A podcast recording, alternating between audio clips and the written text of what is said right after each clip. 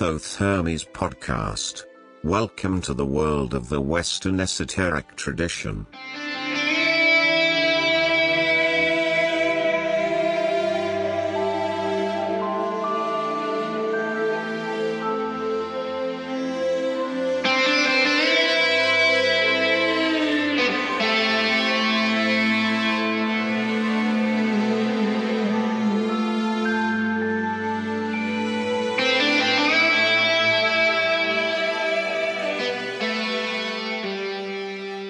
Hello friends and listeners, and welcome to episode 7 of season 8 of the Thoth Hermes podcast, today on Sunday the 10th of April 2022. And before you jump over the intro, before you go anywhere else by clicking on those chapter marks, because I know some of you do that, they don't listen to those intros, which is fine, but today I need to say you something before you go. Please listen to the outro today after the interview, because I'm going to announce our anniversary specials, which will happen as from the 20th of April in 10 days. Thoth Hermes podcast will have its 5th anniversary. And I must say I'm very happy about that, especially about the past that we did in those 5 years. So there will be real special things, and especially one big surprise that I'm going to announce to you.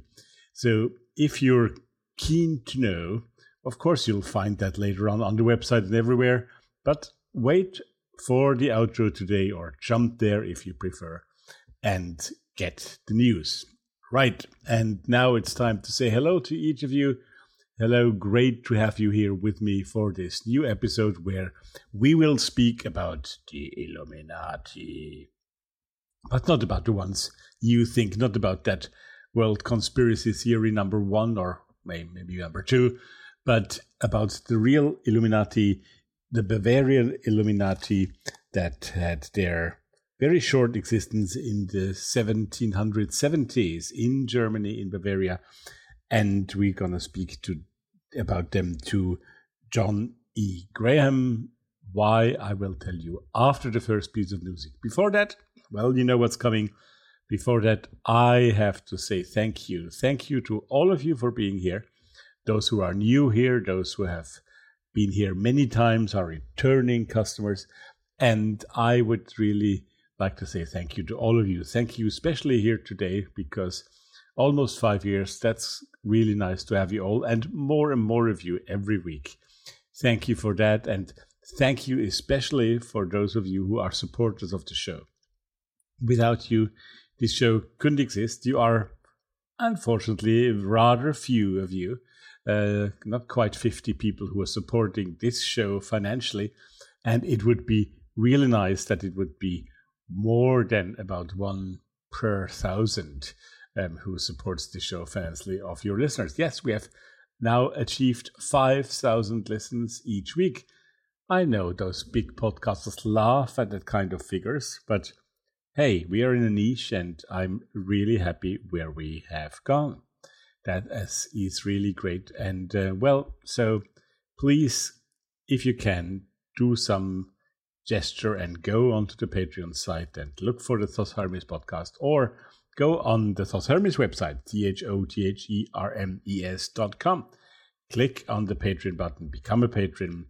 We would really appreciate, and we, as I say, we need your support. Thank you for that. Well, our 119th episode online. We have produced a few, 5 or 6 more, but actually only. It's 119th episode that you can find online. And all those 119 episodes are on the website with all the show notes. Can you imagine? Go there, listen, read, find out more. That's what curiosity means, and that's what occultism is all about. Find out by yourself. Find the answers. Go out and look for gnosis. That's what we need to do. Also, to make this world a bit less crazy than it is at the moment. Right, and in order to do that, we have produced this show, and we are doing one new episode here today. And, well, let's put on some music, as always. Yeah, you say, I just told you, you have to be curious and find out. I did try to find out who Airtone is. Airtone, I found that music, which I really quite like. It's a kind of ambient psychedelic. I don't know exactly how to describe it, but it's very, very nice music, which I like. And it's by that group Airtones, or by that single person. It's Creative Commons music, which I found online. And I tried to find out something more about the musicians who produced it. I couldn't. So if you are Airtones and listening to this, do let me know. So we know and we can tell our listeners who you are and what makes you produce such lovely music. Okay, so let's start with the first piece by Airtone. And that first track we're going to listen to is called Black Snow. So Black Snow by Airtone. And after that, I'll be right back with telling you more about today's interview. Enjoy.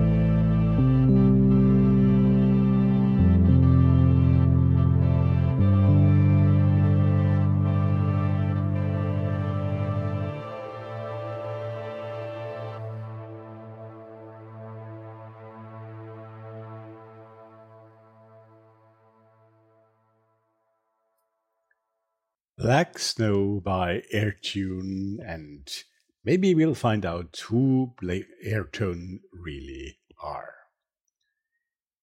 The Bavarian Illuminati. Well, the Order of the Illuminati, the Bavarian Order of the Illuminati, is probably the most famous secret society in the world, at least by its name. And it only lasted for 11 years. And once again, and I'll tell it again in the interview as well, we are talking about them. We are not talking about some conspiracy theories that are around all the time. It's about the Bavarian Illuminati and about a book and about a translation. The really most in-depth history and documented with rituals, etc., work on the Bavarian Illuminati has been put together in the first half of the 20th century by a French author and preeminent historian of the occult worlds, René Le Forestier. Much underestimated nowadays, but Inner Traditions has done a great job in producing a translation of this French work on the Bavarian Illuminati by Monsieur Le Forestier. And its translator is John E. Graham, an award-winning translator, actually. He's an artist, a writer, and he specializes in esoteric topics and surrealism. And he's really a highly interesting guy. He did an enormous job. He worked, I think, 11 years on that translation, which is exactly the duration of the Illuminati order themselves. Well, no wonder, because it's more than 900 pages. It's really, if you want to know about them, and of course, that will also give you some hints on how those conspiracies then started and coming into the world. It's so interesting that in many of those stories, you only learn about a group or some people by their enemies. That was true about the Gnostics in the early third or fourth centuries. We know about them from their enemies' writings. And in the case of the Bavarian Illuminati, it was mostly also from their enemies, from the police, from the governments, etc., who, when they closed down the society, found the documents and they were reporting on them. And that's all those interesting details that we know of are mostly from those sources. But anyway, I'm telling you too much already. It will be up to our guest, John Graham, to tell you all that, and we're going to really have a nice discussion on that topic. So I'm going to read you, as I often do, a little excerpt, but I will tell you just from the very beginning. I will read you from chapter 1, the founding of the order and the man who founded it, and just so you see how this book works. When word ran through the small Bavarian university town of Ingolstadt on February 6, 1748, that Professor Weishaupt had become the father of a son, his colleagues had little trouble foreseeing the most brilliant academic fortunes for the newborn, if he exhibited any inclination for study when he grew older. Professor Weishaupt was in fact the protégé of the powerful trustee of the university, Baron von Ickstadt, who was sitting personal administrator of the Free Provincial Tribunal of Hirschberg and vice president of the Bavarian Electors' Privy Council. A Westphalian by birth, Jean-Georges Weishaupt had been a student, then tutor of law at Würzburg University, where Ickstadt had been one of his teachers. The duties incurred by this mystical fatherhood soon ceased to be merely platonic. Georges Weishaupt died in September 1753 in Heiligenthal near Würzburg, and his son Adam Weishaupt distinguished himself for his application to his studies, and his excellent memory allowed him to successfully execute the extraordinary and useless tour de force that were the triumph of the Bavarian father's mechanical teaching methods. Graduating from the Jesuit college at the age of 15, Adam Weishaupt immediately entered university as a student at the law school. Although a hard-working and attentive student, the study of the Pantsovers could not absorb all his time, and he spent many long hours in Ickstadt's library. The books the young scholar found there and read so avidly, exerted the attraction for forbidden fruit and left a profound impression upon his mind.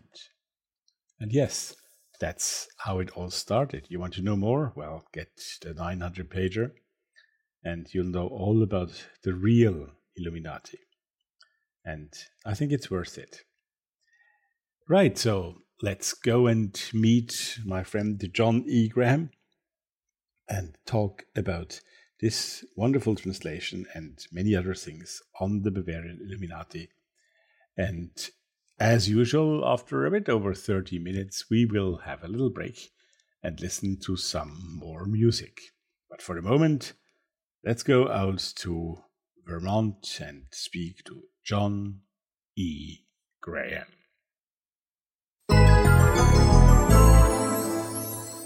Here comes the interview.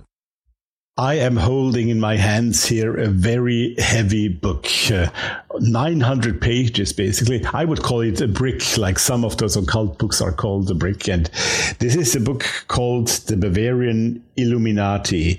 And it's a book that has been translated into English for the first time, I believe. We will check that out with our guest here today, who is John E. Graham, who did the translation of this wonderful book by René Le Forestier, the French researcher in occultism, occult masonry. We'll talk about all of that here today. And it's my big pleasure to welcome John here on the podcast on Thoth Hermes. Welcome, John, and hello. Well, thank you for having me on. I'm looking forward to speaking with you about this. Of course, this is going to be exciting. Of course, whenever you pronounce the word Illuminati, of course, that excites many people, mostly those out of the occult area, because they have no idea what it is really about. And we're going to talk about the real Illuminati order here today, mostly. But before we go into that and into the book, I think there are two other topics we need to talk about. And maybe we start, if you don't mind, John, not with you. We'll do that in the second step, but maybe we should start with the author of the French original of the book that we are talking here about, with René Le Forestier, who compiled this huge work. What do we know about him, and what has he done else than this book on the Illuminati? Well, in my search for more information about him, just to compile an author biography, I found that there was next to nothing online on the internet. And even my contacts in France really had nothing much to say about him, except that he's highly regarded for his scholarly studies of not just the Illuminati, but numerous other occult groups, other forms of Freemasonry, Martinism, which occurred in three forms. The elect Cohen, started by Pasquale de Martinez, then Jean-Claude Louis Martin, who created the more modern form that was then adopted by the great French occultist during the occult revival in the late 19th century, Papus. So he's...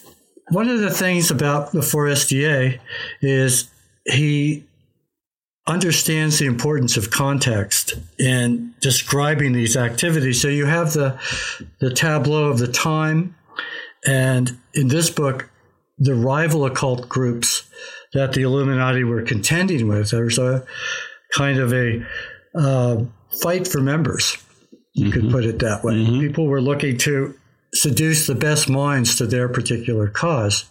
And some of the rival groups that were on the scene before the Illuminati started and were still there during its zenith did not take well the fact that when they discovered that this secret order was insinuating itself into their midst and promising their followers access to deeper, more complex truths, that the truths that they were told they would get from these other orders were just hoaxes and frauds. Mm-hmm. Mm-hmm. And that is a bit the same that happened again in the other period that Le Forestier describes with the early Martinist period.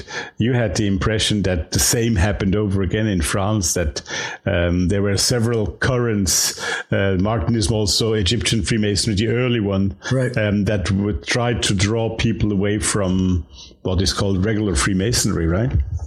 Right. Well, yeah, and you have the same. It actually even occurred in Germany, I think, at the Congress of Wilhelmsbad in 1782, where the Strict Observance was trying to regain its footing after its claims to be directly descended from the Templars had been challenged rather seriously. So they were trying to recast themselves as just the benevolent order of the Holy City, the benevolent Knights of the Holy City. And Jean-Baptiste Willermoz, who was a Martinist from Lyon, who had joined the Strict Observance, came in with a plan to recast the Strict Observance as a Martinist order.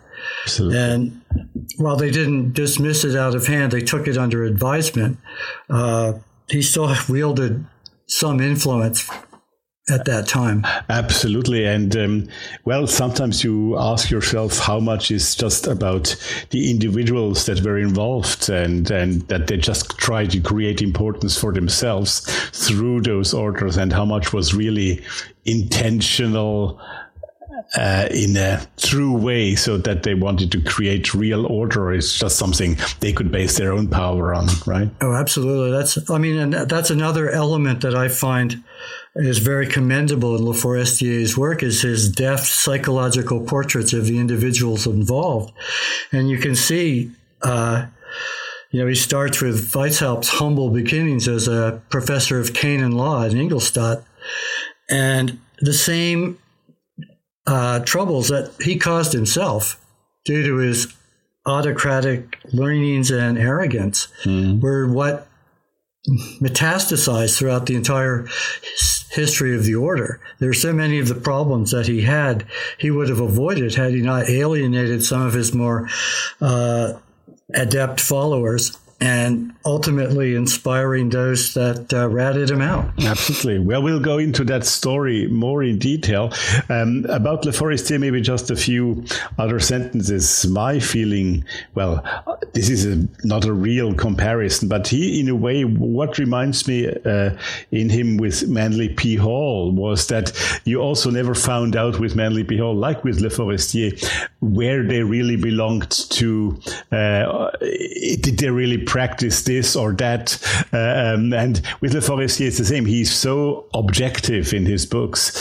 Absolutely. It's hard to find out. Do you know anything about his personal background, or have you found out? No, I've searched, and I discussed it with several occult publishers that I know in Paris and outside of Paris, and nobody could really shed any real light on it. Yeah. He... over the period, I translated this 15 some odd years ago, actually, for a friend of mine who had planned to publish it. And then I spent years trying to track down the estate. Right. And it was out of print at Arché Milano, who was the publisher. And it's finally, it's come out now because 70 years after his death, Absolutely. It's in the public domain. So hopefully all his books will now be made available. Arché Milano had a wonderful occult library. And absolutely, and they should do that. Well, I may say that here, I'm not being paid by this publishing house, Éditions de la Tarente. I found out myself when researching for this episode. And those of you listeners who speak French, some of you know that I lived in France for 12 years. So, there is this house, Éditions de la Tarente, they have now republished the whole Arché Milan French catalog, over 300 books, amazing publishings, and some of them are by Le Forestier. And I will put the their name and their link in the show notes. I think it will be interesting for those who speak French, and the others will have to wait that John will translate them and publish them with Inner Traditions, don't we? Yes. No, I'm excited to learn that too. I had no idea. Yeah. There's a lot of books that they have, not just by Le Forestier, but others like Alex Denon. Absolutely. And from colloquiums about occult masonry, where several people spoke, and their recordings from those. So it's an exciting catalog indeed. And but the only thing that I think to know is that Le Forestier is a pen name for Forestier, but that doesn't really, I mean, his name was René Forestier and not Le Forestier, but I mean, well, that doesn't change an awful lot, actually. Yeah. Right. Now, let's talk about somebody you know better, John Graham. So, John, what brought you into that world of occultism, occult masonry in particular here? But, well, we'll talk about the fact, is it masonry really or not? So we'll go into that more in depth later on. But what brought you into this world? Have you been doing this for a long time since your early years, or what's your background there? Well, it's been, I mean, I've been interested in the occult since I was a teenager, but I didn't get interested in it to the degree that I am now until, like you, I lived in France for a time. And while I was there, I met a lot of the surrealists that had been members of the Paris group. Oh, right. Under André Breton. Mm-hmm. And their successors, there's still quite a bit of activity by people who are surrealists. But the thing that, the first time I ever heard of Martinism was from André Breton's foreword to the book by Pierre Mabé, Le Miroir du Merveilleux, The Mirror of the Marvelous, mm-hmm. which is a wonderful book. And he and Mabé, who was the cultural attaché to Haiti at the time, explored trying to find information about why Pasquale had gone there and what he was doing there, because that's where he vanished from the face of the earth. Mm-hmm. So Breton was also friends with Robert Amberlin and other major occult figures. And especially after World War II, the occult became a defining principle in surrealist activities with the 1947 exhibit with the altars and the exhibit of the Enchanter's Domain in New York in 1960. So it was a real easy step to go from surrealism to expand that. I mean, it was not only that, folklore, occult philosophy, esoteric tradition, and indigenous traditions. Mm-hmm. I just became, going back past, the 20th century, looking for the roots. Or right. The time of the beginnings, as Eliade would say. Mm-hmm. Mm-hmm. Yeah, exactly. Well, that's exciting, and it's a link that is, at least in North America, I believe, not so much explored. In France, it's a bit more present, evidently, but that this link from the surrealists to the occult worlds, and also Spain, of course, with Dalí and so on. Right. This has been a very present thing, but we should explore that one day with you here on the podcast, the link between surrealism and occultism, shouldn't we? Well, I have been writing on that. I did a talk at the Esoteric Book Conference some years ago on mm-hmm. the same subject, and it's endlessly fascinating. Absolutely. I'll take you up on that. Okay. Great. And today, John, what are you also, if I may ask, you don't have to answer that question if you don't want, are you a practitioner of any tradition, or is it just an academic interest, or how do you live it? Well, my personal position is more pagan. Mm-hmm. I'm really the runes are the one system that I've really embraced. Right. I've studied Tarot and a lot of others, mm-hmm. but there's something about the rune system and the supporting cosmology. Right. I mean, like surrealism, I think Norse cosmology can't be taken at face value. There's a lot of, I mean, in the Norse system, you have kenning. So you know that what something says it is can be something very different. Absolutely. And that's the same with surrealism. Definitely. It's the same with many of those occult traditions in a way, but of course in different ways, so to speak. Right. But that's, you know, that's the purpose of initiation. Exactly. To learn to get more advanced readings of the basic, the prime material. Absolutely. Fascinating. Well, thank you for sharing that with us. So now let's move on to this big brick I have here. I mean, do you know of any other book, be it contemporary today or being a little bit older, that has treated in such an in-depth way with, let's call them the Bavarian Illuminati, because that's what we are talking about here. And it's also the title of the book. So the original Illuminati of the 1770s, 1780s. Is there any other work that you know that has gone so far as this one? Not in English. And I don't think there's anything comparable in French either. And that's, I believe, some of these records may have been destroyed in World War II. Due to the heavy bombing of Germany, certainly by the Allies, that there, this may be the only source, for this material left. I mean, I'm sure there's plenty of archives that survive, but I don't know if the material held by the Theodore of Good Counsel Lodge in Munich, which they would not share all with the author. Yeah, there were some things that they restricted, they would not let him see, but they shared a good deal of what they had. Was that lodge records affected in any way by war? I don't know. We don't know, But there are things that are likely to not have survived. So you have, with this author who is a meticulous researcher, and the list of sources, I mean, the reading that went into it is equal to what Adam Weishaupt expected of a novice Illuminati member. It's a, years and years of correspondence. There's the all the material that the Bavarian police seized from the house of his most loyal Confederate, Zwack, also known as Cato. It was years and years of letters, and that's what became the source of much of the, let's say, highly inflammatory reinterpretations of the raw data. Exactly.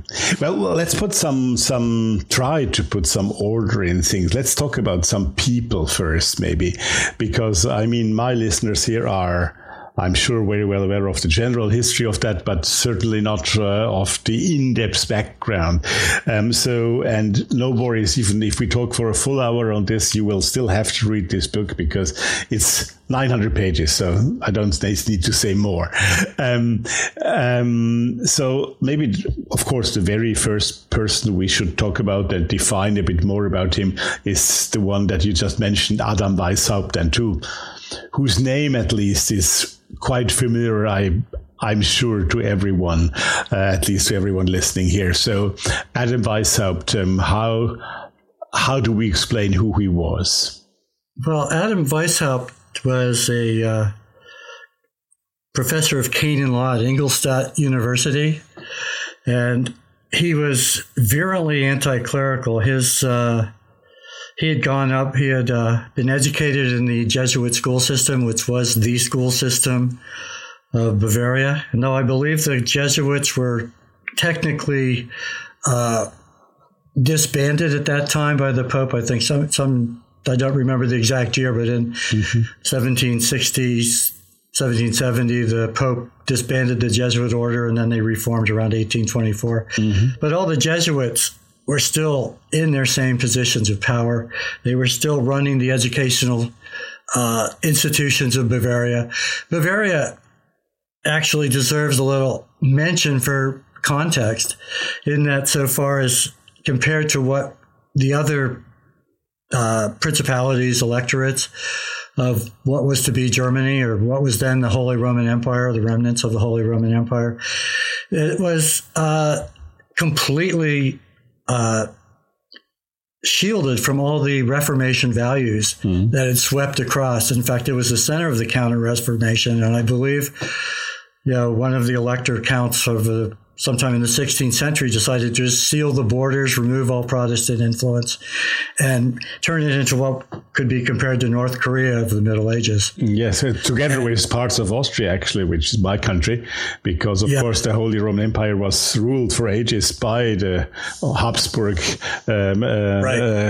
archdukes, actually, they were just, and they became emperor through that. And many of those things that happened in Bavaria also happened in at least big parts of Austria at the time, So what the war that Weishaupt was fighting against the Illuminati and was trying his fighting against the Jesuits led to his creation of the Illuminati, because he could see just from his own position as a professor trying to bring banned books into the curriculum and having to fight the established religious order that still ruled the university, despite the fact that it's his mentor, who he later turned on for no apparent reason. But this seemed to be a personality quirk of his.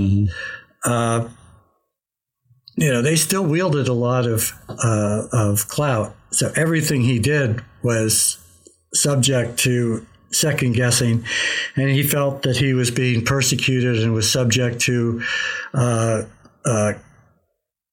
constant attempts to be silenced and removed from his position.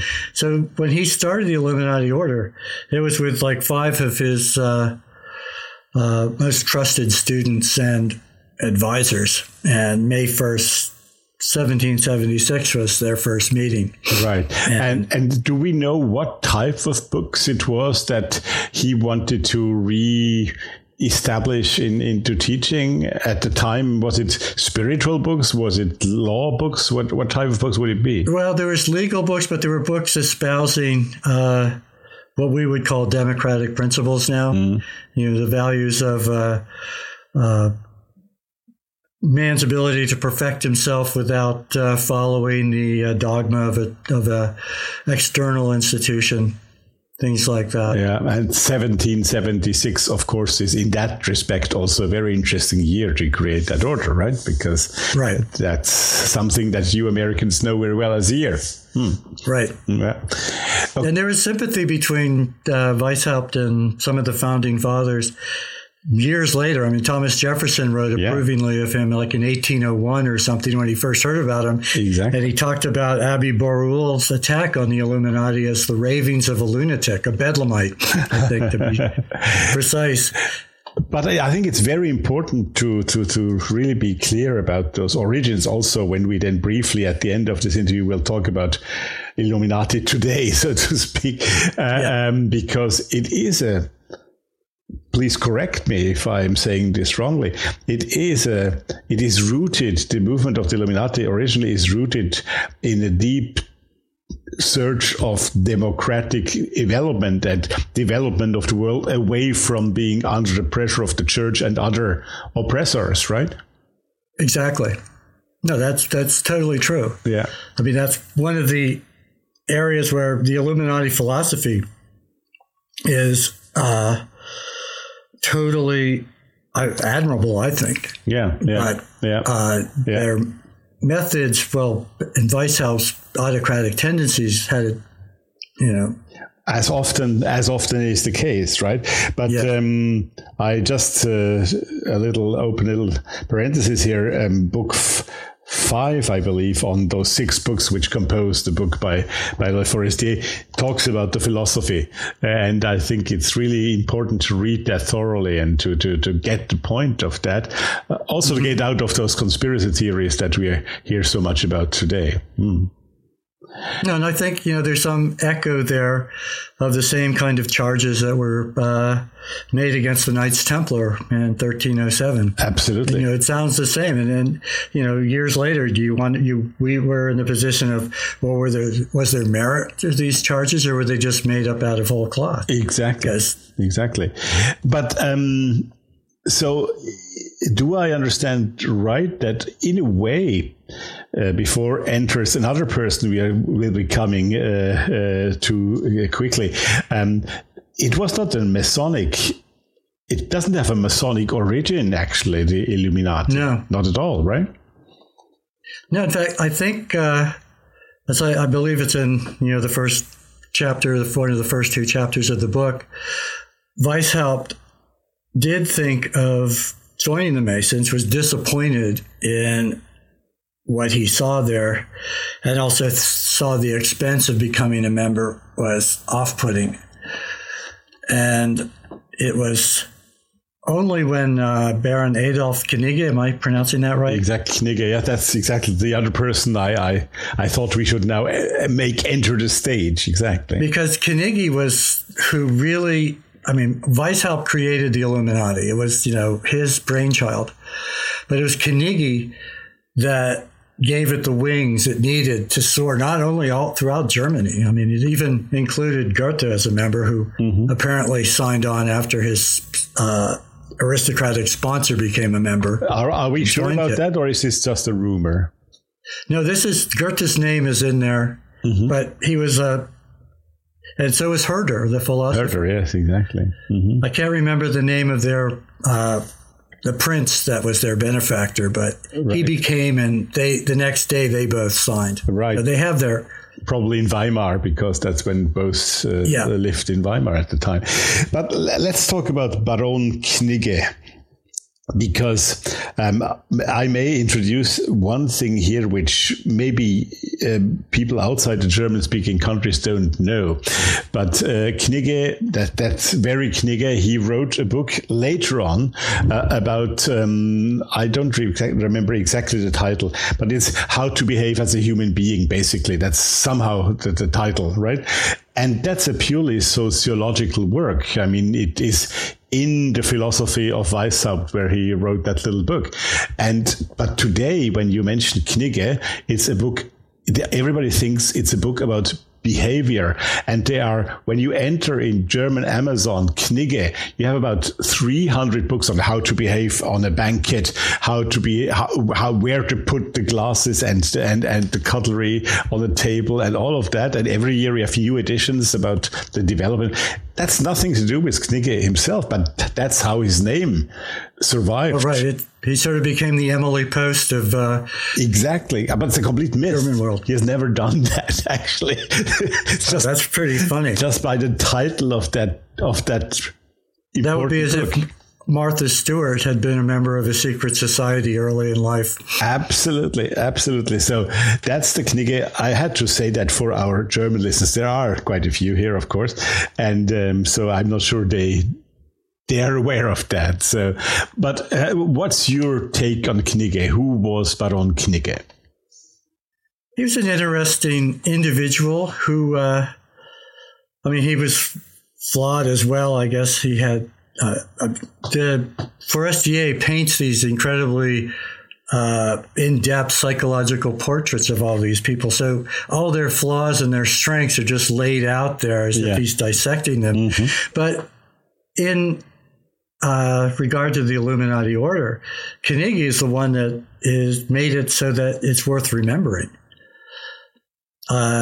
He was able to take it beyond Weishaupt's provincialism, give it a more cosmopolitan appeal. He was able to draw in many more of the aristocratic individuals that were the mainstay of all the other groups. And he was also the one that convinced Weishaupt to incorporate the Illuminati into Freemason lodges as a way to undermine them and take them over from within. And Renda, go ahead. Yeah. So, and that is where the Illuminati presence really began to grow. And it spread out of, beyond Munich and Regensburg and Ingolstadt into places like Frankfurt and Aachen, and then even into Vienna, right. Prague, Budapest. I mean, at its zenith, I mean, it had members all over. I mean, they may have only amounted to like several thousand individuals all told, but it was impressive. And it stayed basically within the Holy Roman Empire or within the Habsburg Empire at the time, you should say. Yeah, yes. Yeah. Which is an interesting case because it's almost like a reform movement for that part of the world at the time, which should have followed it in a way. Oh, and it also happened at a time when both Karl Theodor of Bavaria and I think it was Emperor Joseph II, mm-hmm. who was the Emperor of Austria at that time. Mm-hmm. Both were considered to be rather liberal. Yes, I have my about Joseph II. I have my own feelings. You're absolutely right. He is considered to have been liberal, but the real liberal person was his brother, who only ruled for 2 years before him, and he was Leopold II before he became emperor of the Holy Roman Empire. He was Archduke of Florence of Toscana for many years. He still revered there. You find him in Florence in the main buildings, his portrait everywhere, and he was the first absolute monarch to abolish the death penalty, which is an achievement that has quickly been erased by his followers again. Yeah. So sorry to make that excursion, nothing to do with Illuminati, but it's an interesting historical fact, I believe. And but so we are now in the early 1780s, I believe. And Knigge, he was member of the Illuminati for just a few years, wasn't he? Right. Well, He and Weishaupt had a falling out more because of Weishaupt's insistence that everybody he remained the key figure, mm-hmm. and he didn't respond well to sharing power, and he decided Knigge was becoming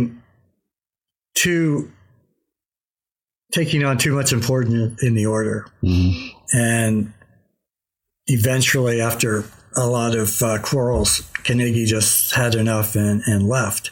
Right. Just in time before other things then happened, right? Right. And here comes our musical break for this show. Thank you, John, for what you had said so far. Highly interesting and... we're going to continue in the same vein after some music. And it's again Airtone who are going to be with us and play their music for us. The first piece that we heard before the interview, part one, was called Black Snow. And now we go and we listen to a piece called Space Dust. Space Dust by Airtone will be our next musical piece. After which we return to John Graham to continue our really, really deep talk on those Bavarian Illuminati and about some other things, of course, that interest John and also his future projects. And immediately after the interview, we'll hear Blue Notes, the third track by Airtone here today. And after that, I have to say it again, don't go away, because I am going to announce you our special anniversary program, which is only 10 days away now. Okay, so now, first, Space Dust by Airtone. Then back to John Graham for the interview, and then Airtone again with Blue Notes, and then the outro, remarks, and announcements. Stay tuned.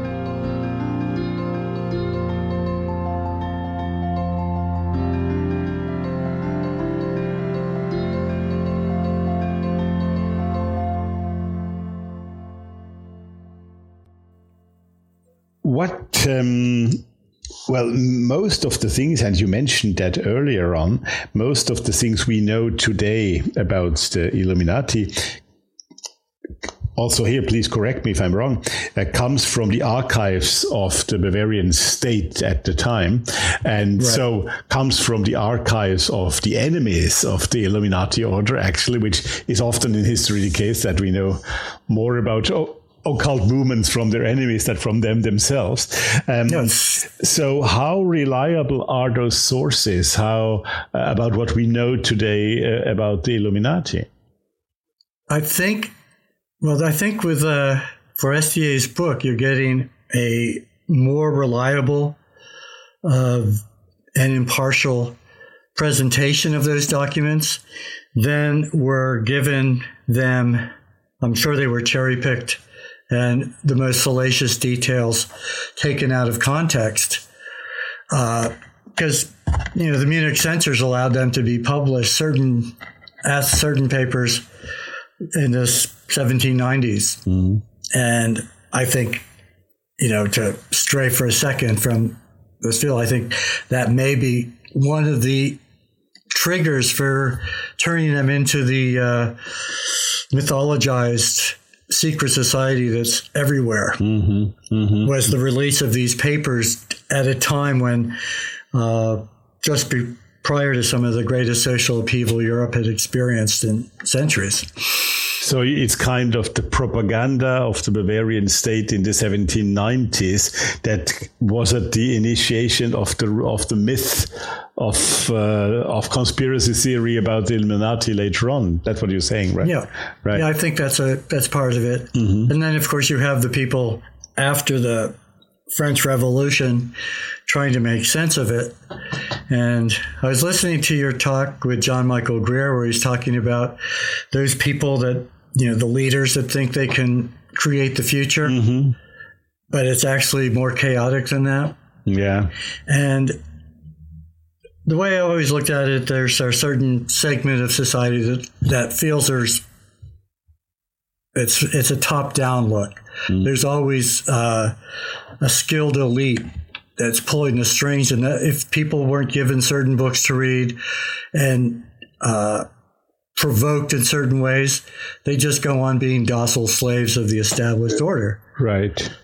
But in my feeling, and some of the Illuminati detractors did confess that, yes, the French peasants had been treated rather shabbily, and yes, there was a lot of corruption, but that wasn't enough mm-hmm. to cause such a revolt, but I think it is. I think that there's people can get pushed to a certain point, and that just erupts spontaneously. Of course, and it always comes out of the fringes of society. Of course, yes, definitely, and then other groups of society are looking for a reason for that because they don't believe that it can happen like that, and that's right. How conspiracy starts being created somehow.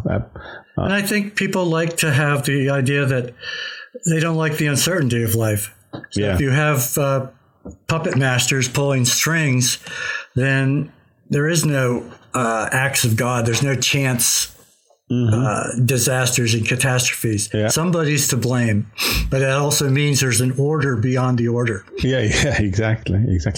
But returning to the original idea of Weishaupt, can you define a bit more in detail what his aims were? Yes, okay, bring back forbidden teachings. That was the initial part, but it was more than that. It went much. It was a social movement almost, so to speak. Oh, absolutely, right? A social movement, and I mean, you can see it actually in the very first name before he settled on Illuminati.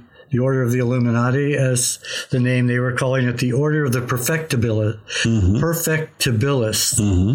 which basically believed that in the possibility of the individual to perfect himself and to become a rational human being that can get along well with his fellows, that will no longer be manipulated by the superstitions of the church and the corrupt needs of the monarchy to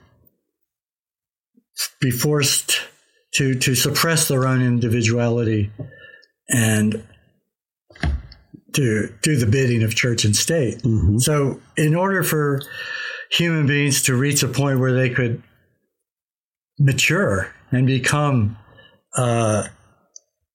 fellows to one another in a world without war, so to speak, then it's of supreme importance that the monarchy and the church be rendered inoffensive. Right. But isn't that the aim of many occult movements at the time and also later and today, to be as open-minded as possible and give as much leeway to free thinking as possible? Well, I think with some that's very true, but then with others, and it's based on a belief that cosmic order has a hierarchy, and so that the sovereign and the priest are part of the natural order of things, and that going out of that natural order of things is going to create a kind of dystopia. And I think the Martinists, in their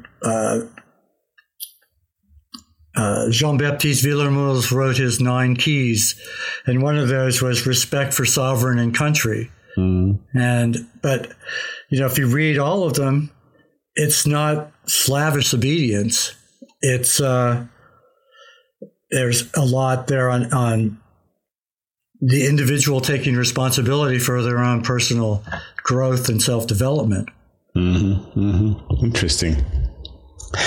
And so, in a way, it is quite logical what happened when Knigge came and brought Masonry into that, because Masonry was searching itself at the time somehow. Parts of it went to far before any creation of the Memphis Mizraim cults or so, but they were looking into the Egyptian side of things in Vienna, for example, with Ignaz von Born, etc. And they tried to bring that deist thinking of the one and the many into Masonry. And in a way, this is just a parallel movement to all those searching themselves. And Knigge seems to jump at the occasion to have here something that could create a new path for Freemasonry, didn't he? Oh, I think so. Yeah, I mean, he was... he had been trying to create a union between the Strict Observance and Illuminati that Strict Observance rejected. Which is a crazy idea somehow, because they are two opposite sides of the... Yeah, the Strict Observance was... they are all... I think all of their membership names on the Illuminati, you had Spartacus and Cato, and they all took their names from classical figures, mostly from Rome and Greece, but there were a few that named themselves Tamerlan and Odin have all. Oh, really? But, oh, really? Okay. Yeah, I have no idea who Odin was, but he was a member in one of their principalities. But the... in the Strict Observance, they were all equus, followed by of something. Equus is from the equites of imperial Rome. Exactly, it's the aristocratic elite. It's on the other side of Cato and Spartacus. It's exactly the opposite, right? And they're the ones that were the only ones allowed to ride horses in war for a long time. That's where the word equestrian comes from. Yeah, but so you have this, and it was extremely aristocratic movement. And one thing that's noticeable in reading about the Illuminati to the depth that Le Forestier presents them is that he was actually giving people of lesser means a chance to become members of the secret society. Exactly. And how did that go down with Knigge? Knigge, I don't think he was an elitist aristocrat. Mm-hmm. He seems to be a very, he seems to be kind of like the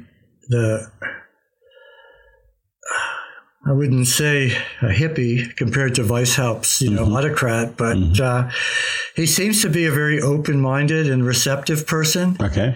So... But he was also very much an aristocrat. but I don't think he looked down his nose at that, but he was always looking in his milieu for good individuals that could further the aims of the order. Right. Either financially or through their reputation. Right. So in 1784, if I'm right, Knigge leaves the Illuminati order, right? And 2 years after that, so 1786, it's being disbanded basically by the authorities. Yeah, 1786, 87. I mean, the Rosicrucians and other orders had already been making veiled attacks against this subversive order that was believed was a fairly nihilistic description of what they interpreted as the Illuminati beliefs. But the real crushing blow didn't come until the Bavarian elector's cousin, the Duchess Princess Clementina, mm-hmm. was approached by a disgruntled former Illuminati member named Utzschneider, mm-hmm. who was part of the retinue of a nobleman, so he had access to her. And he told her these wild tales about what was going on, and mm-hmm. she panicked. Like what, for example? Was it political tales or was it... Yeah, political tales. Well, he was basically... He stressed the fact that Weishaupt's interest in setting up a lodge in Vienna was a pretext for aiding the Habsburgs to take over Bavaria, that he was like advocating on behalf of the Bavarian swap, which was this... After the War of Bavarian Succession, both the Prussians and the Austrians were warring over who had influence in Bavaria. And the emperor floated this idea that he would trade the Netherlands mm-hmm. for Bavaria, that Bavaria belonged with his Catholic mm-hmm. empire, and the Netherlands, Protestants would be more at home with the rest of Germany, mm-hmm. Mm-hmm. the Prussians. So there was the Austrian thing. There was also what became the... which is a crazy thought, because that went exactly against what Weishaupt's basic belief was, right? Oh, yeah. Yeah. No, it's totally... Yeah. He had no interest in the Bavarian swap at all. He was exactly. He was fighting for freedom, basically, to call it bluntly, right? Mm. And then what was the... I interrupted you, sorry. Oh, that's right. Well, Utzschneider talked to her, about, many of the things that became the stereotypes of the Illuminati hiding in the shadows, mm-hmm. Ready to blackmail their sponsors with pilfered correspondence. Okay. And if that failed, a bottle of poison, because one of the prime skills of all Illuminati... members after a certain stage was the brewing of aqua tofana and other poisons. Okay.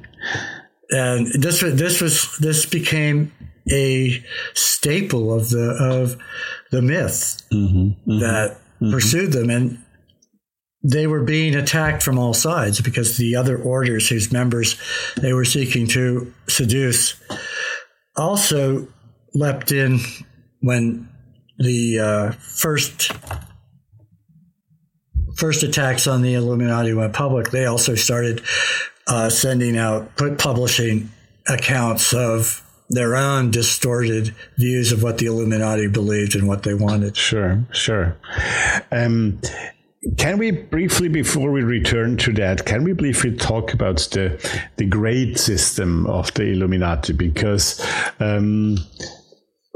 Baron von Knigge, he kind of made a high degree system for masonry out of that, but initially it was something completely different. And you mentioned briefly earlier in this interview the novice degree where you start with, and you had to read an enormous amount of books. It also reminds you of the preparatory year of the AA today.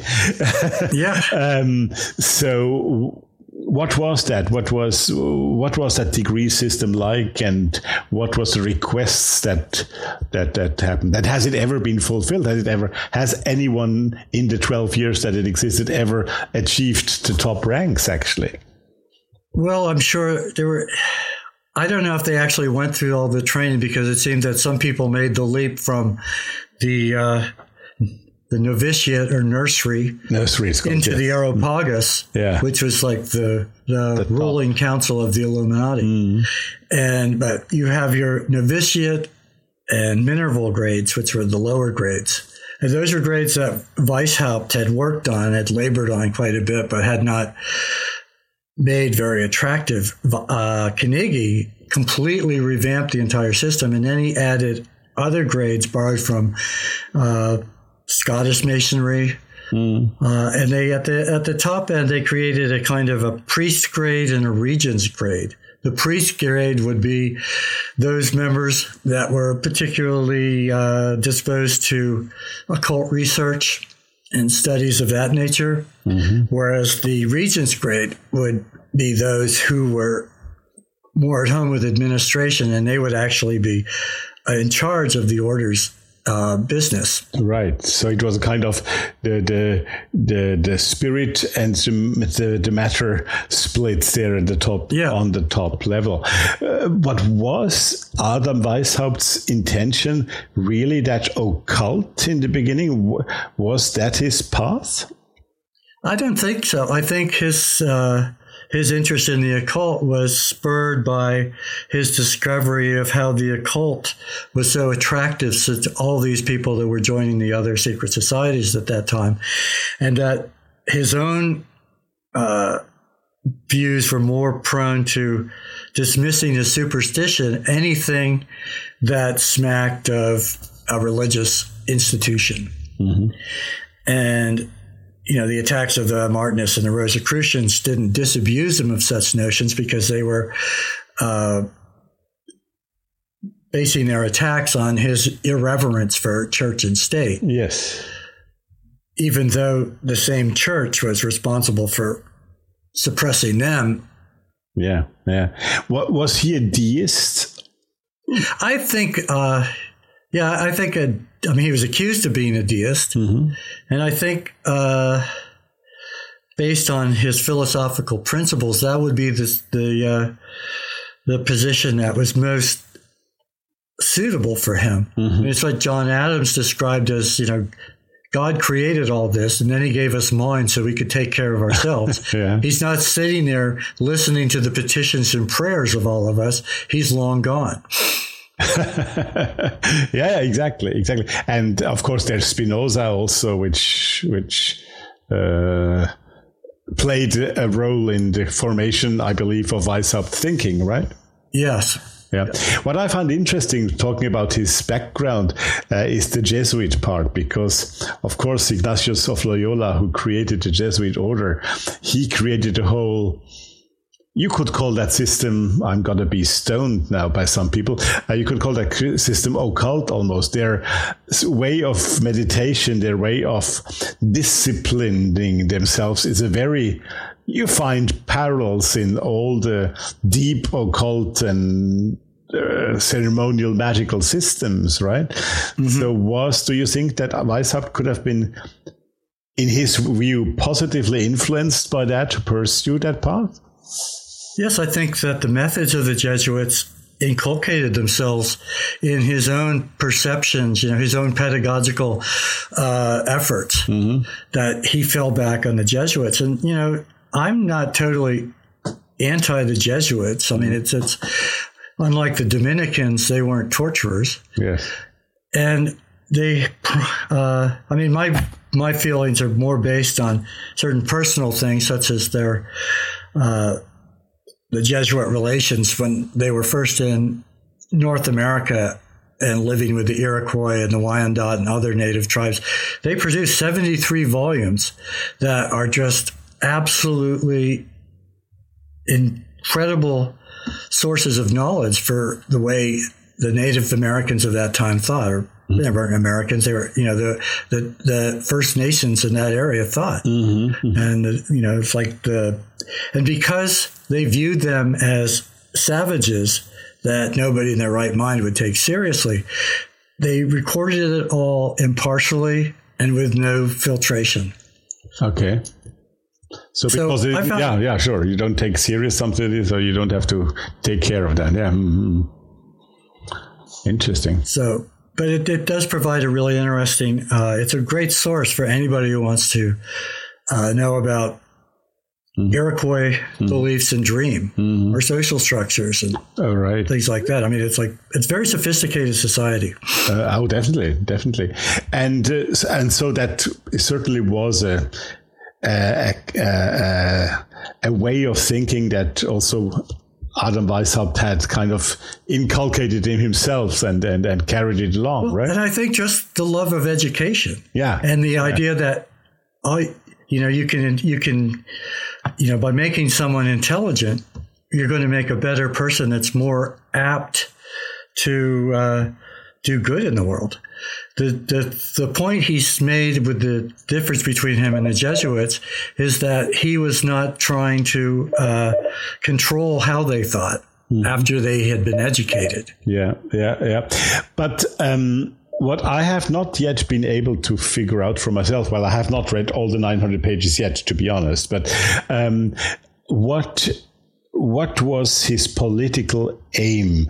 Where was he going for? Was it a revolution he was looking for? Was it evolutionary development that he was looking for within the state as it existed? Did he want it to change the power structure in the state? What was his final thought? I think that you would have to say not a revolution, but that, and here's something where I disagree with people that say the Illuminati were failures, because they did succeed in infiltrating the court system, the educational system, and even the administrative systems of Bavaria at that time. And in fact, some of the members, after the hullabaloo died down, returned and held very important political positions, like Montgelas, as a director of foreign policy. But I think there were like at least 30 Illuminati members were all throughout the Bavarian educational system and in key roles where they were determining who got to teach and who didn't. And when their anonymous detractors were first publishing broadsides against them, Weishaupt challenged them to expose their identities, or otherwise their attacks could only be taken as the chaotic ramblings of cowards. And they just responded, how could we dare come out since your people are all through the courts? You have so-and-so at the top here. You have these people in the criminal courts. You have these people in the civil courts. Litigation is, it's impossible. And there again, here we are in the same thinking again. How did Adam Weishaupt end? I mean, what happened with him after 1786? What happened to him? Well, he had to flee when his Confederates. I mean, there was still some doubt as to his identity because his detractors referred to him as W. But once he saw the way the wind was blowing, he fled to Gotha, whose Duke Ernst was an Illuminati member. And in the Protestant part of Germany, right? Yeah. Right. And the Bavarian elector actually asked him to extradite Weishaupt back so he could face just punishment, and he refused. Though he also grew cold to him after some of the Illuminati writings were published that presented the order in a less than flattering light. But which were again published by their detractors, right? Yeah, they went through the Munich censorship, so obviously their authors were approved. Yeah, exactly.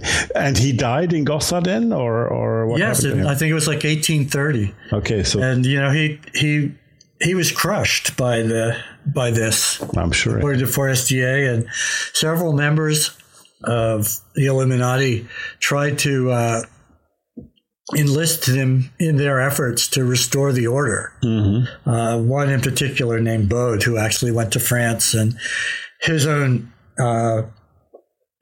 excursions into France and other parts of Europe led support, substantiated some of the wilder Illuminati machinations. You know, he met Mirabeau in France. So, of course, Mirabeau must be an Illuminati member who is also pulling the strings for the French Revolution. Right, of course. Well, that brings me exactly, you read my mind now, because we have to talk about France a little bit still, because for some reason, it's not just because Le Forestier wrote that book, but it might have to do with the French Revolution, which was imminent at the time. But somehow the Illuminati seemed to live on a little bit in France in the late 18th century, early 19th. How about that? Yeah, well, the French police actually picked up on some of the Bavarian propaganda mm-hmm. against the Illuminati and took it seriously. I mean, there's the point after Valmy and Vienna, other victories of Napoleon and the Holy Roman Empire, mm-hmm. where the French were controlling many of the states of what's now Germany. But that's early 19th century already, yeah. Right, mm-hmm. and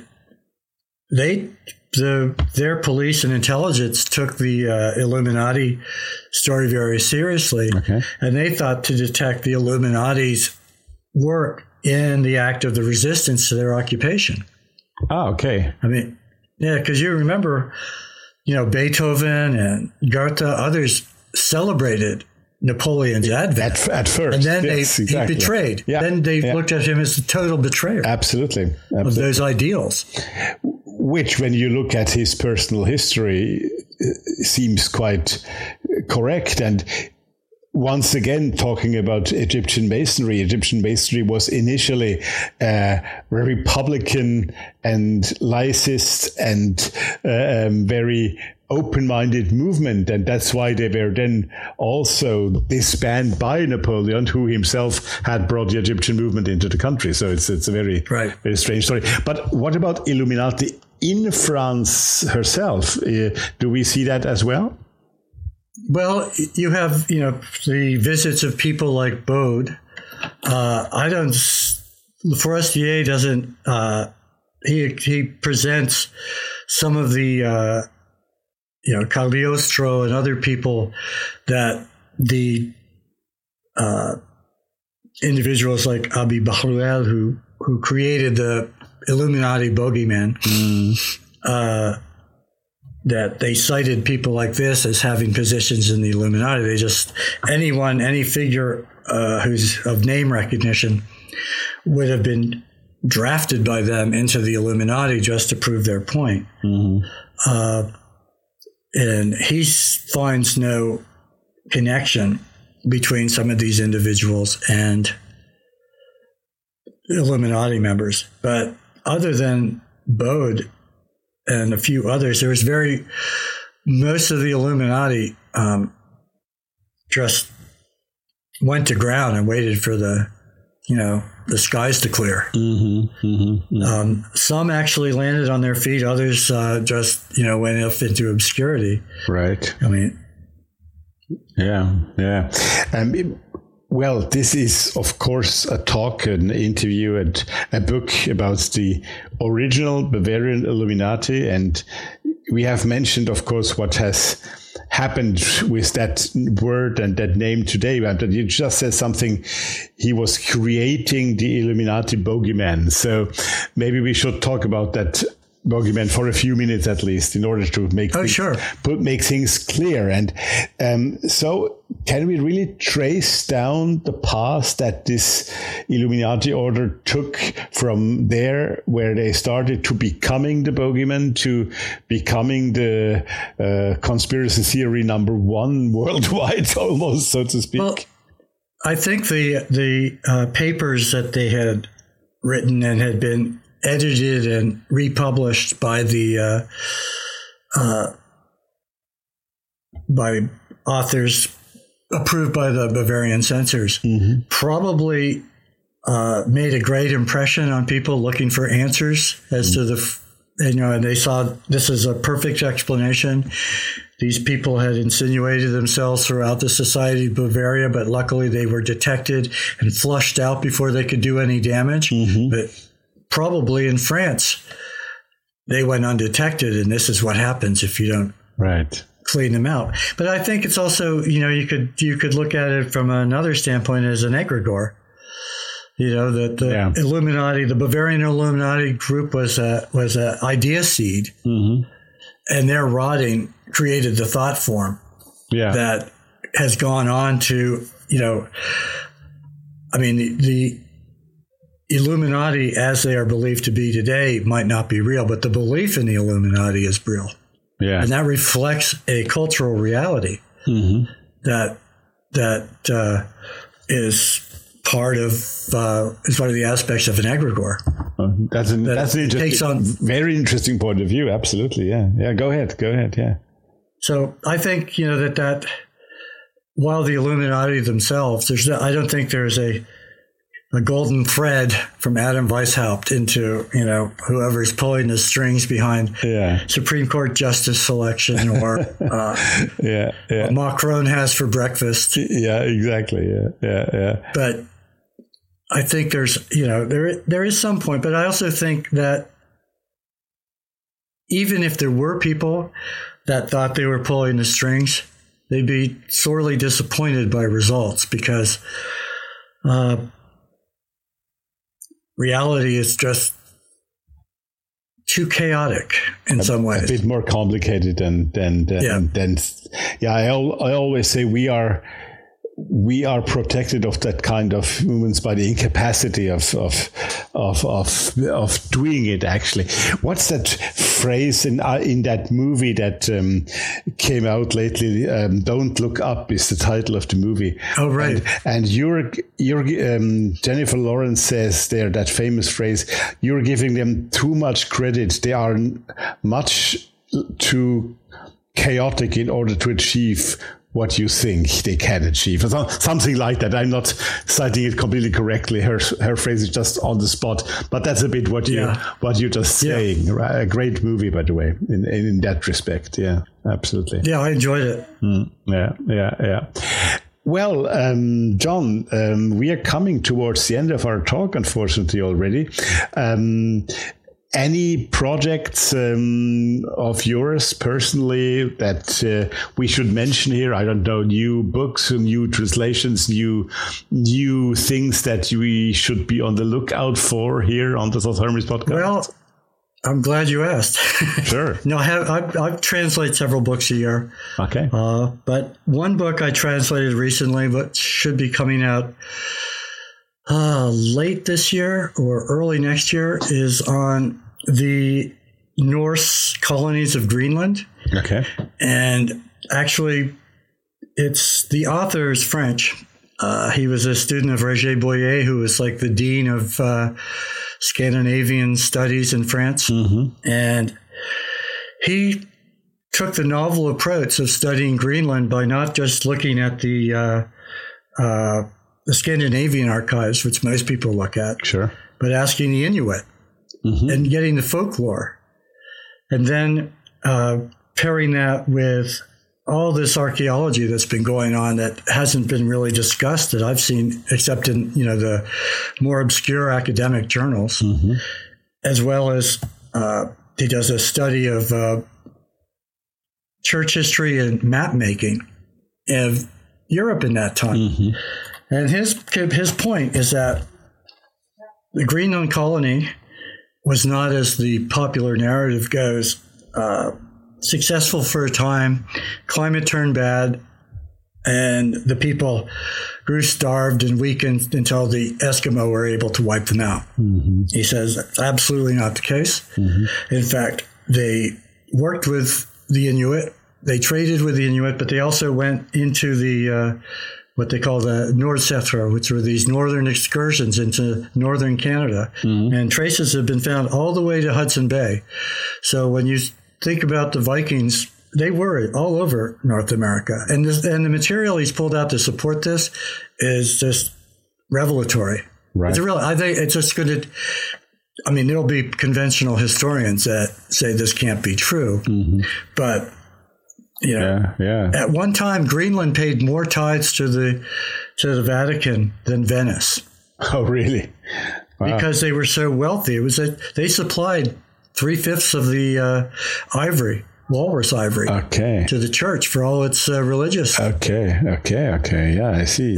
But it's you know, this book basically says they were there. He ends with a look at a possible Norse site in New England, mm-hmm. where I live, which, mm-hmm. so mm-hmm. that interests me. Interesting. Well, fascinating. When does this original French book date from?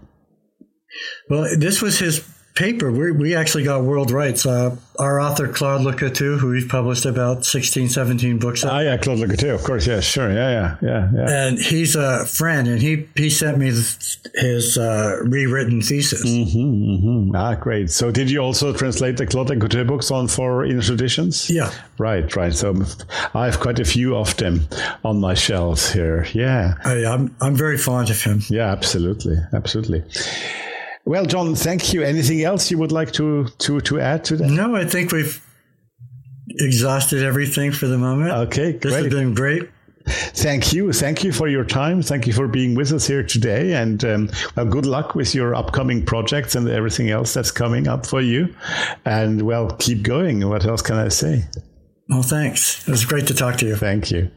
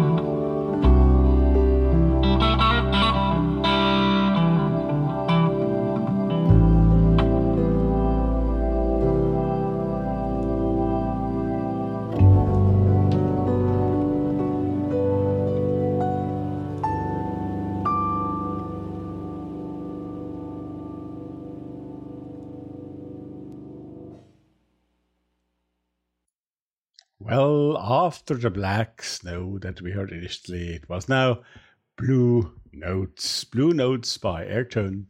Thank you, Ayrton, for your lovely music, and, well, maybe I can tell you more about them some other time.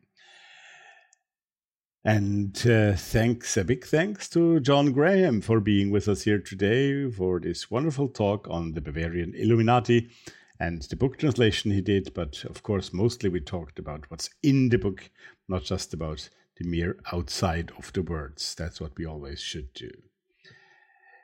Yeah, well, that's the end of this show, and I know you're all now wanting to hear me on our anniversary, and right you are. Okay, let's go. So the anniversary is exactly in 10 days, on the 20th of April, because on April the 20th, 2017, I released the very first episode with Alan Richardson as my guest back then. And at this occasion, we do two things. The first is a special week, a very special week, because we will have those two regular Sunday shows, as always, and in between, on the 20th and on the 22nd, there will be two more special shows with special interviews with special people. So let me tell you the whole week. Sunday, the 17th of April, which will be next Sunday, is episode 8 of season 8, our regular episode. But that's already a very special episode because not only I have two people as my guests, but two very special people. It's Samuel Robinson and Ian Gladwin from the Pantsovers website. Many of you, I'm sure, know the Pantsovers website. The interviews with those guys are rather rare because they are very busy, and especially Sam, who has just released his book on Alois Mailander. Very exciting book I have in hands here, and we're going to talk about what caused them to create that website, what is their personal background, what does it mean to them, what is Rosicrucianism today, and who are Mailander and other people that you might not have heard of, but you should have. The Pantsovers on next week's regular show on Sunday the 17th. Then comes the anniversary edition on the 20th, special episode, our second trio episode. Trio, remember what that is? I invite somebody to be my co-host. And that somebody is somebody who was already guest on this show, my guest. And it will be Carl Abramson, who will host with me, a very special person. And it was Carl who suggested to invite him. And right he was. Lionel Snell, also known as Ramsey Dukes, who has written many books over the years, but they are very special books, and he is a very special person. I must say I've hardly ever had such a interesting interview where completely new thoughts are being given to you. It's fun. That doesn't mean that other interviews don't have those, but it was just really great, and so you will have that as the 5th anniversary special on the 20th. That will be Carl Abramson and myself, Rudolf, receiving and talking to Lionel Snell, and you will really enjoy that. Ramsey Dukes, for those who don't know who Lionel Snell is. Okay, and only 2 days later, on Friday the 22nd, another special edition. A special edition with Ronnie Pontiac. Ronnie, you've heard the name, haven't you? You should. If you have read Tamra Lucid's book or maybe listened to the episode in January, that interview I did with Tamra Lucid on her book on Manly P. Hall, the wonderful book, one of the best discoveries of 2021 I made. And this book is, she has been doing so well. This little book has become a real hit. And of course, the other important person she talks about in that book is, next to Manly P. Hall, Ronnie Pontiac, who then became her husband and still is her husband. And Ronnie has agreed to tell us the story from the protagonist's side. I believe it's the first time that he does that, and I'm very excited he has decided to do that with us here on the Thoth Hermes podcast. So that will be our second special edition. And then following Sunday will be the 24th again. It's regular Sunday episode, and my guests then, and Because it's the anniversary week, I will already tell you now, is Terje G. Simonsen, and we will be talking about his book on the history of the paranormal. And it's the first time that the paranormal really appears here on the show, and I think after 5 years, it's about time, because the subtitle of this show is, we are talking about occultism, about esoteric world, about mysticism and the paranormal. And it's finally time to talk about the paranormal. So, once again, on the 17th, it'll be the Pantsovers, Sam Robinson and Ian Gladwin. On the 20th, I will receive, together with Carl Abramson, Lionel Snell. On the 22nd, I will talk to Ronnie Pontiac, Tamra Lucid's partner, husband, and protagonist in her book. And then on the 24th, regular episode again with Terje G. Simonsen on the history of the paranormal. But that's not all, guys. There is another surprise. The big one comes now. On the 20th, on the 5th anniversary day, I will launch an internet radio. Yeah! Kobad Radio. And if you want to know more about that, I'll just tell you one thing for the moment. It'll be a radio where I will present mainly podcasts from the Thoth Hermes podcast, but also from other friends who do their esoteric podcast. And if you don't want to go around and walk around and look, just want to tune in one channel and find really nice, interesting, and good content about the esoteric world, that will be Kobad Radio. It will grow over time. It will be a little bit smaller in the beginning, but within a few months, I'm sure we will have a really full program of many, many interesting things. And that will be Kobad Radio. And the technical details, how to tune in and how to find all that, you'll find out between now and the 20th. I'll let you know over time. And that was the big surprise. I hope you liked it. Kobad Radio, starting on the 20th of April, on the 5th anniversary of the Thoth Hermes podcast. So that was it. Thank you for listening, for that long outro here today. And I'm really excited about all that. I hope you are too. Do become a patron. We need you. Thank you. And so for now, I tell you, take care, stay tuned, hear you soon.